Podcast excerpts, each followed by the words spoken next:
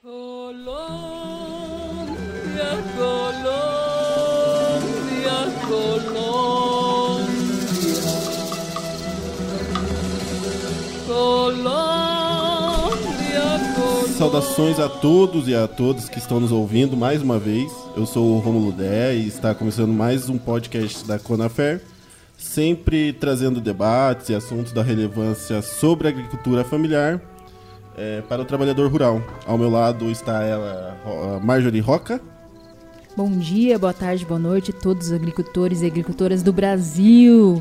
Faz sol hoje em Curitiba, é, o sol hoje vem nos agraciar nessa cidade fria. E sabe quem mais trouxe sol? A Ana. A Ana Ah, é? da Colômbia, colombiana. É, lembrando que tem episódio novo toda sexta-feira. E você pode ouvir nos, em todos os agregadores é, de streaming, Spotify, Google Podcast, Apple Podcast. E também nas redes sociais e no site da Conafer. Qual que é o site da Conafer? É conafer.org.br, acessa lá. Dito isso, vamos deixar rodar a vinheta.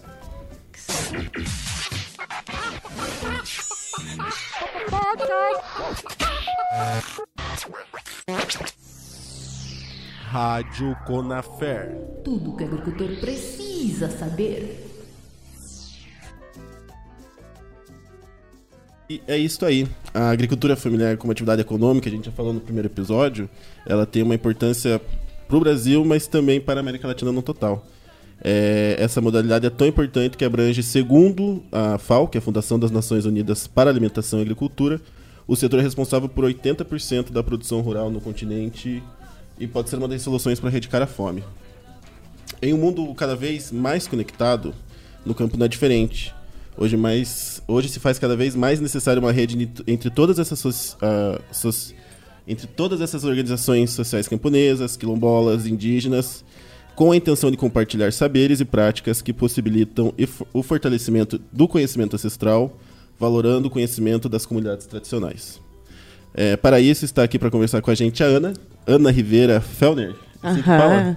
Sí, es así. Ana María Rivera Fellner. que ela é diretora de planejamento da Conafer e é responsável por projetos que articulam no continente é, projetos que possam fortalecer trabalhos e interesses particulares das comunidades com quais nós trabalhamos. Seja bem-vinda, obrigado por aceitar participar. E eu vou pedir para você começar contando melhor quem é você, se apresentar, como você chegou na Conafer. Bom dia, boa tarde, boa noite para todas e para todos. Obrigada pelo convite, primeiro, né? Eu acho muito importante gerar este tipo de espaços para a gente compartilhar um pouco o que a gente faz. É, como já falamos, meu nome é Ana Maria Rivera Fellner, sou colombiana, moro no Brasil desde 2016. Eu cheguei para fazer eh, um doutorado em tecnologia e sociedade na Universidade Tecnológica Federal de Paraná.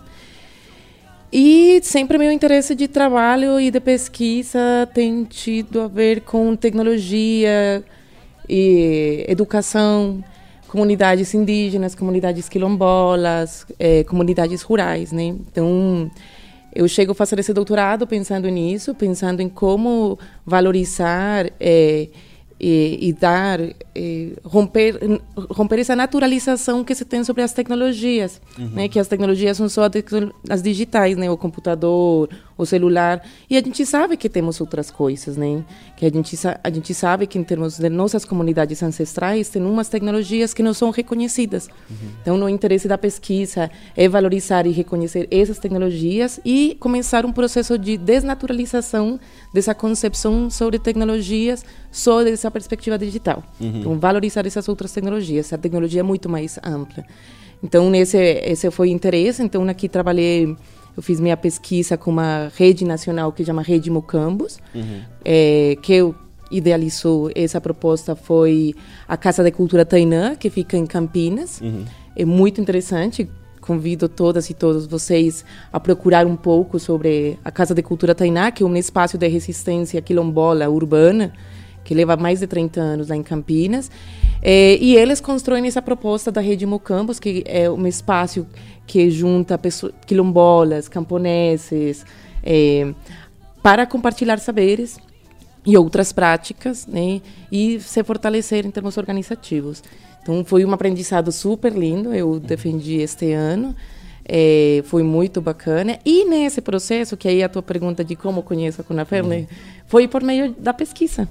Eu conheço a, a Lucas Chitão, que é o, o diretor do, aqui da Secretaria de Comunicação, por meio dessa pesquisa, fazendo essa pesquisa, foi por meio da Casa Tainã que eu estava procurando pessoas que fazem parte da rede. Aí eu fui para Pernambuco, entrevistei várias pessoas lá, em Salvador, em São Paulo também. Aí eu hum, falaram da Conafeira, especificamente do Lucas e da Ju. Aí eu vim atrás procurando eles o ano passado e a gente se conheceu e foi fomos construindo uma parceria. Foi muito interessante. Então foi assim como eu chego na Conafera a partir dessa experiência e desse trabalho feito com comunidades tradicionais indígenas e camponesas. Você citou a rede Mocambo. Você pode falar um pouco mais sobre o trabalho da rede, como funciona essa rede entre comunidades? É muito importante essa pergunta, Marjorie. É, a rede Mocambos é uma rede nacional que ela vincula é, camponeses, comunidades indígenas, comunidades quilombolas, e eles o que querem fazer é gerar um território livre, digital.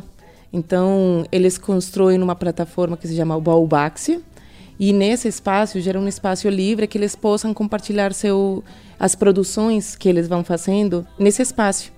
Né? Então, eles, ele, a, a, luta fundamental da rede de Mocambos é pela autonomia uhum. e a liberdade. Então, eles falam da importância de fortalecer o território físico, mas, ao mesmo tempo, lutar por uma liberdade e autonomia em um território digital. Então, o Albaxia é um território livre porque ele trabalha a partir de tecnologias de software livre e, além disso, toda a infraestrutura tecnológica é, está localizada na Tainã.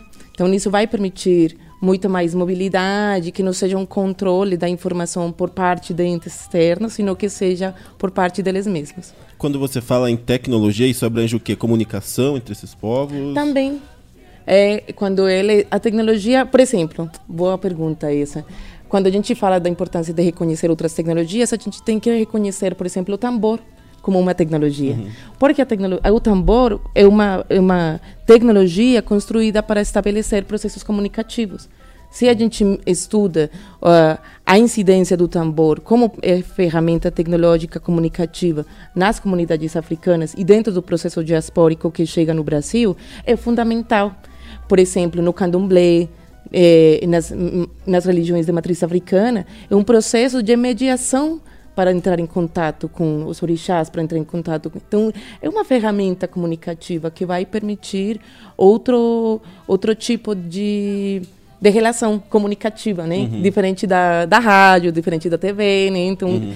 mas são válidas também. Uhum. Então, é, o que eu quero colocar é, na, no trabalho e meu interesse é valorizar e reconhecer que isso também é uma tecnologia, que é uhum. igualmente válida que não é melhor nem pior, é outra tecnologia. É uma tecnologia diferente. Uhum. E como é, você hoje em dia existe uma conversa então de valorização de, de, de culturas ancestrais é, a favor com a tecnologia a favor, porque tem muita gente o quê? que entende que a partir do momento que você se desenvolve tecnologicamente, você acaba perdendo as suas origens, as suas tradições. Ótimo. Uma das coisas que me leva a, a fazer a pesquisa é um incomodo vários incomodos, uhum. na verdade. E um deles, que eu acho supremamente até ridículo, e me desculpa na expressão, é achar que então no indígena quem tem celular já não é indígena. Uhum. Olha, eu acho que isso é um erro, né? Sim. É supremamente equivocado pensar que uma pessoa é, indígena pelo fato de usar, usar um celular vai deixar de ser, de ser indígena. E tem um, tem um. Agora esqueci o nome da rádio, rádio Jumbi. Esqueci o nome agora. Ele vai falar muito disso. Eu gosto muito das dicas que ele dá. Ele uma rádio virtual uhum. indígena. Uhum. Vou procurar depois se a gente poderia deixar. É, Sim, se você a gente procura, coloca o link na descrição. Isso. Se eu puder, coloca até um trecho aqui. Isso, tocar. legal, porque ele vai ele vai falar também nisso como indígena, né? Porque ele sai da, da sua comunidade para aprender outras coisas, para compartilhar mais saberes da sua comunidade, mas então chega na cidade, e na cidade falam para ele que como assim, que, que ele está estudando essas coisas, que ele deixa de ser indígena, que porque está vestindo essa roupa.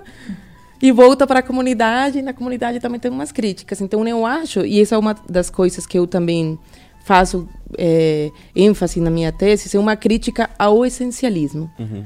Eu acho que os essencialismos está acabando os processos autocríticos.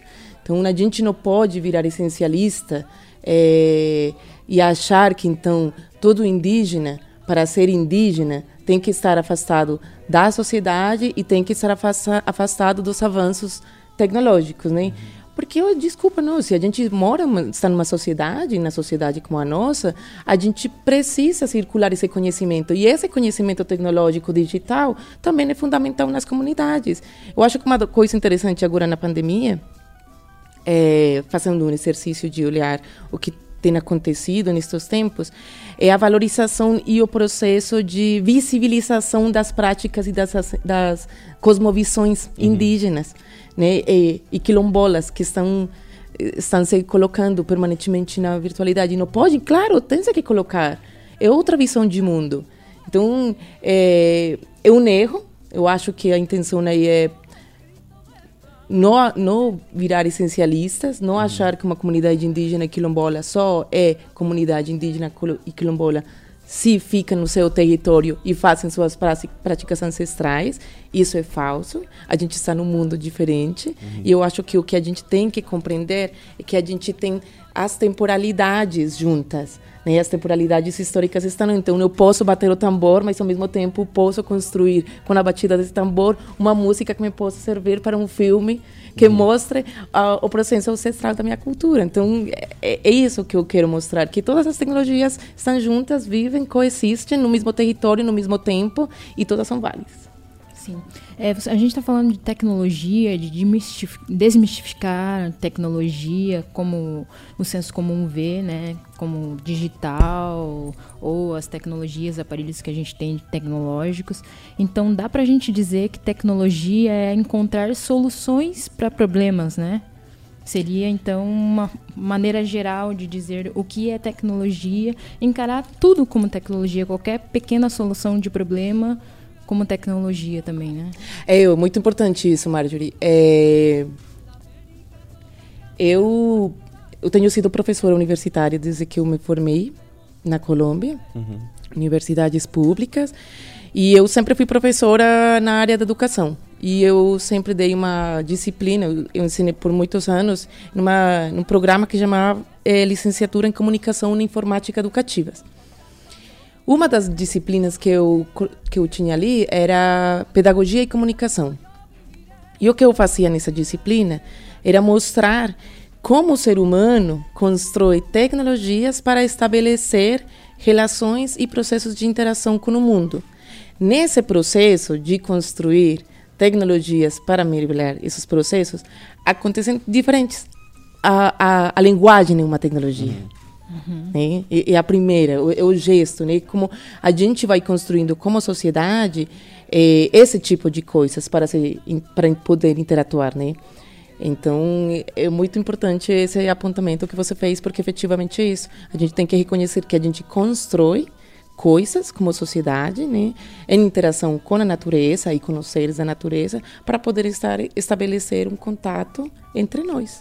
E acontece hoje, seja através da Rede Mocambo, de alguma outra forma, então, uma conexão entre os povos nativos da América Latina no geral, e eles compartilham as informações, eles compartilham suas histórias, eles utilizam a tecnologia para se comunicar entre si e fortalecer as raízes e, e as origens? É muito interessante. A rede Mocambos inicialmente está aqui no Brasil. Sim. Ela tem conexões com algumas partes da África e com alguma outra região da, da América Latina, mas especificamente daqui do Brasil. O interesse é poder ampliar, né? E que aí seria qual é o meu papel aqui na Conafer também, e é pensar nesses processos de articulação. A gente tem que reconhecer a importância. Se a gente valoriza os saberes das nossas comunidades, a gente tem que ir atrás deles. A gente tem que é, gerar espaços de rodas de conversa que nos possibilitem é, compartilhar saberes, é, trocar saberes porque a gente vai ficando no seu cantinho e aproveitar essas tecnologias digitais para romper um pouco, sair de lá e compartilhar com os outros. Então, a intenção, é, estando aqui, é poder fazer esse trânsito com a Colômbia eu já estou fazendo os contatos com diferentes organizações de lá, quilombolas também, que na Colômbia não se chama quilombo, se chama palenque. Uhum. É, palenque.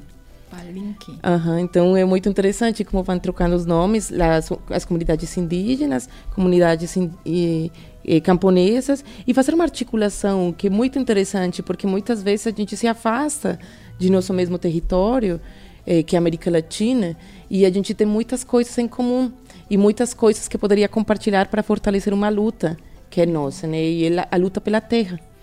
Então, é, que é a mesma luta na Colômbia. Então, a gente tem que fortalecer e se fortalecer está na união, né? reconhecer as suas particularidades, eh, que cada espaço tem uma força política na sua particularidade, mas que quando você estabelece redes, você fortalece a tua luta particular.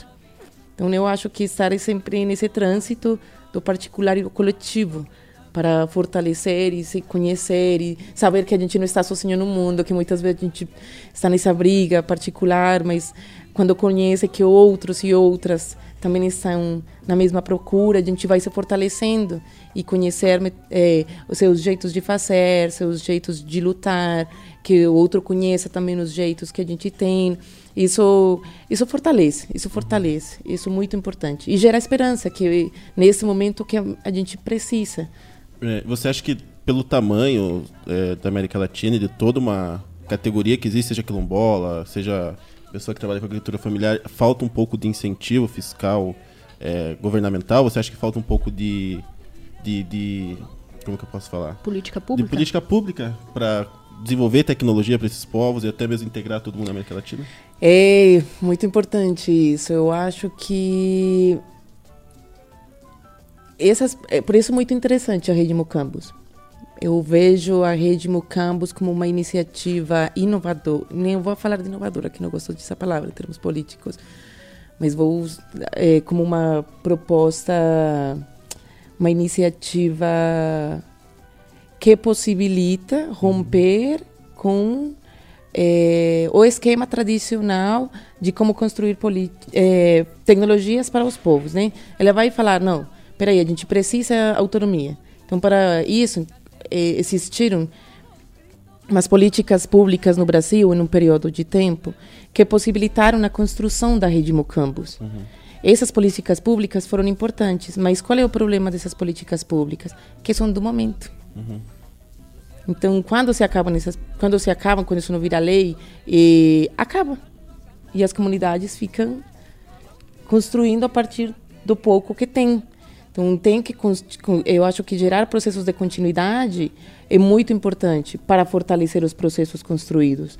Quando você começa uma proposta com um investimento grande, mas para poder continuar você precisa de um investimento contínuo, e se a gente está falando de que a gente depende dos períodos dos governos, a gente se acaba. Então, aí a gente tem que aprender outra coisa. E eu, por isso, gosto do, do, de uma fala que tem também no TC lá na Casa Tainá, e é, a gente não pode depender só disso. Quais são os processos de autogestão que a gente também cria? Porque o problema dos, de, dessas políticas que não viram lei é que acabam quando acabam nos governos. Uhum. Então, a gente tem que ir atrás de leis que possibilitem, possam garantir que esse tipo de projetos uhum. sejam importantes. Isso por um lado. Por outro lado, com relação à tua pergunta, e aí tem a ver com a importância de estabelecer uma relação com universidades. Eu acredito que a gente tem que fazer esses vínculos, mas nesse sentido eu também faço uma crítica dentro do meu trabalho, que é essa perspectiva de como a universidade também é cooptada por uma perspectiva mercantil uhum. é, e termina desconhecendo e desvalorizando as práticas e os saberes das comunidades. Uhum. Mas trabalhar com essas comunidades para é, a fazer artigos e desenvolver uhum. seus interesses, né? Uhum. Então, é uma contradição permanente. Tem que ter uma articulação. Eu acho que também não, não dá para falar, ah, é que a universidade, não sei o que. Não, não. A gente tem que fazer um processo de relação e de articulação com todas as dimensões sociais que temos. Em termos políticos, em termos administrativos, em termos universitários. Eu acho que fazer esses vínculos, a gente tem que romper, tem que diminuir a brecha uhum. entre as diferentes dimensões da sociedade. Uhum. E uma dessas coisas é romper essa, essa brecha grande que tem entre a universidade e as organizações sociais. termina sendo muito grande. Porque, claro, a universidade tem cometido muitos erros aí. De ir fazer pesquisa, não sei o quê, não devolver, assim, ah, não devolver as pesquisas feitas. E as comunidades começam a se cansar. Eu já tive experiência, tive experiência de as comunidades me falar não, a gente está cansado. Então, é, é transitar entre todas essas coisas. Então, para poder produzir tecnologias que possam melhorar, a gente tem que gerar processos de articulação entre diferentes entes, não só a partir da política, sino a partir também de que as universidades comecem a construir propostas de pesquisa que sejam coerentes, responsáveis é, com as comunidades. É aquele negócio também, né? A gente só serve de objeto de estudo, né? Enquanto comunidade, mas o retorno disso não chega para a comunidade. É, exatamente. E, as, e muitas comunidades têm essa crítica, e eu sou totalmente concordo com elas. Mas então todos temos interesses. Aqui não vamos falar de que ninguém tem, todo mundo tem. Então vamos, vamos, vamos falar de nossos interesses e vamos construir coisas coletivas a partir dos interesses particulares. Então é, a gente tem que desenvolver e fortalecer processos tecnológicos nessas comunidades mas a gente não pode fazer isso sozinho, como a gente faz articulado e em rede com instâncias também governamentais. Você acha que a iniciativa privada seria uma boa parceira para desenvolver isso ou você ah, prefere manter longe? Eu não sei o que responder agora. Mentira, não, eu, eu não. ah, Pergunta difícil essa. É, é que eu não, não, não posso cair ne- nessa perspectiva também de, ah, isso é ruim, sabe? Porque eu acho que também a gente estaria caindo. Que eu acho que depende. Depende de várias coisas. É, Aí eu acho que tem a ver com uma perspectiva ética. Claro, eu poderia trabalhar como organização privada, né? A gente não pode desconhecer que são fazem parte da nossa sociedade. Mas quais são os princípios dessa organização? É. Eu também não vou vender meus princípios a partir dos, dos princípios de outro. Então, eu posso até responder sim, pode ser sim, mas depende. Depende. Será que vale a pena? Exatamente, É, porque também não dá essa coisa de, ah, sim, então vamos fazer esse projeto. É muito perigoso, sabe? É muito perigoso e muito pequeno o limite de até onde você dá, até onde você joga teus princípios, até onde você... Então, você pode trabalhar com... Claro, a gente pode trabalhar com, com, com organizações particulares, total. Mas quais são os interesses também delas? Porque tem, a gente não pode negar que tem organizações particulares grandes que seus interesses não tem nada a ver com os interesses de desenvolvimento local. É. A gente tem que pensar também que a ini- iniciativa privada, ela tem interesse monetário, né? Exa- O é, lucro sim. dela, né, é monetário. É diferente de pensar numa organização que tem como lucro o desenvolvimento, Uhum. que eu acho que seria o ponto principal aí para fazer um, esse tipo de ação. Você pensar no desenvolvimento não só daquela comunidade, mas de todas aquelas comunidades que integram essa rede. Aí a gente entra também no papo da Conafer, que pensa nesse lucro de desenvolvimento para essas comunidades, para os agricultores e tudo mais. E eu acredito que esse seja o seu trabalho na Conafer, né? É criar e fortalecer essas redes entre essas comunidades. Claro, esse é o interesse. É, e poder fazer essa, essa articulação permanente entre todos esses espaços, que era aquilo que eu falava, né? Eu não posso trabalhar numa sociedade só em um local. Eu tenho que gerar um processo de articulação com as diferentes instituições que fazem parte de uma sociedade. E aí estar o tempo todo negociando e olhando que seja em pró e aí que seja em pró dos, dos interesses dos coletivos e da maioria. Esse é meu objetivo. A partir dos meus interesses individuais. Para mim é uma coisa muito mais coletiva. E é isso. É, estamos, acho que, nos encaminhando para o final. Já? É, já, já. O papo fluiu, o papo fluiu. Tá dando 25 minutos aqui. Sério? Sério. E é isso. Você quer deixar algum recado? Quer deixar alguma mensagem para quem tá nos ouvindo, nos assistindo? Né? É, o recado é, ah, vamos sou porque somos, né? Então a gente tem que continuar construindo de forma coletiva e colaborativa. Eu acredito nisso. É, vamos construir outro tipo de sociedade a partir de a valorização de os conhecimentos das nossas comunidades ancestrais e tradicionais, porque o conhecimento não está na academia, o conhecimento está nas pessoas. E temos muitos saberes e muitos conhecimentos. é, que não valorizamos e que são fundamentais da nossa vida. Então, é isso, continuemos fortalecendo esses saberes e esses conhecimentos e essas práticas das nossas comunidades indígenas, quilombolas e camponesas. Para quem quiser saber mais sobre seu trabalho, sobre a Rede Mucambo, acha onde? Oh, boa. É, ainda minha tese não saiu publicada, é, vai sair daqui a pouco, é, mas podem encontrar no repositório, quando sair, né? Uhum. É, vai sair na, no repositório da UTFPR, na biblioteca, e procurem tecnologias Cheche. Hum, Como que soletra, por favor? Como que se escreve? É, bo- posso falar um pouquinho? Você dá um minutinho? Pode, mim? claro. Você- pode, claro. Por que essa palavra? Por Cheche, favor. né? Eu- Cheche é uma palavra aimara.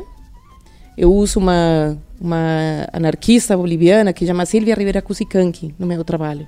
Uma mulher indígena maravilhosa que tem um trabalho lá na, na Bolívia. E ela, ela valoriza a importância da palavra, então ela tra- usa muitas palavras aimaras. Uhum. Aimara é uma língua indígena. E Cheche é, é C-H Apóstrofo. apóstrofo I X I. Essa é a assim se escreve e se pronuncia Cheche, que eu espero estar pronunciando bem. Eu escuto a Cusicã que eu estou querendo reproduzir como ela fala, mas com certeza quem fala Imara vai falar melhor, né? É, e o interesse de- dessa é, dessa palavra é reconhecer que é uma mistura e é isso que eu falava, né? De reconhecer que a gente está constituído por todos esses elementos. A gente está constituído eh, por essas tecnologias das avós, né, dos camponeses, mas também por, por essas coisas novas. Então a gente é essa mistura, é essa contradição. Então o Cheque quer reunir isso. Então o título é, é Tecnologias Cheque, experiências micropolíticas para descolonizar as tecnologias. Um estudo de caso, especificamente Rede Mucambos e Casa de Cultura Tainá.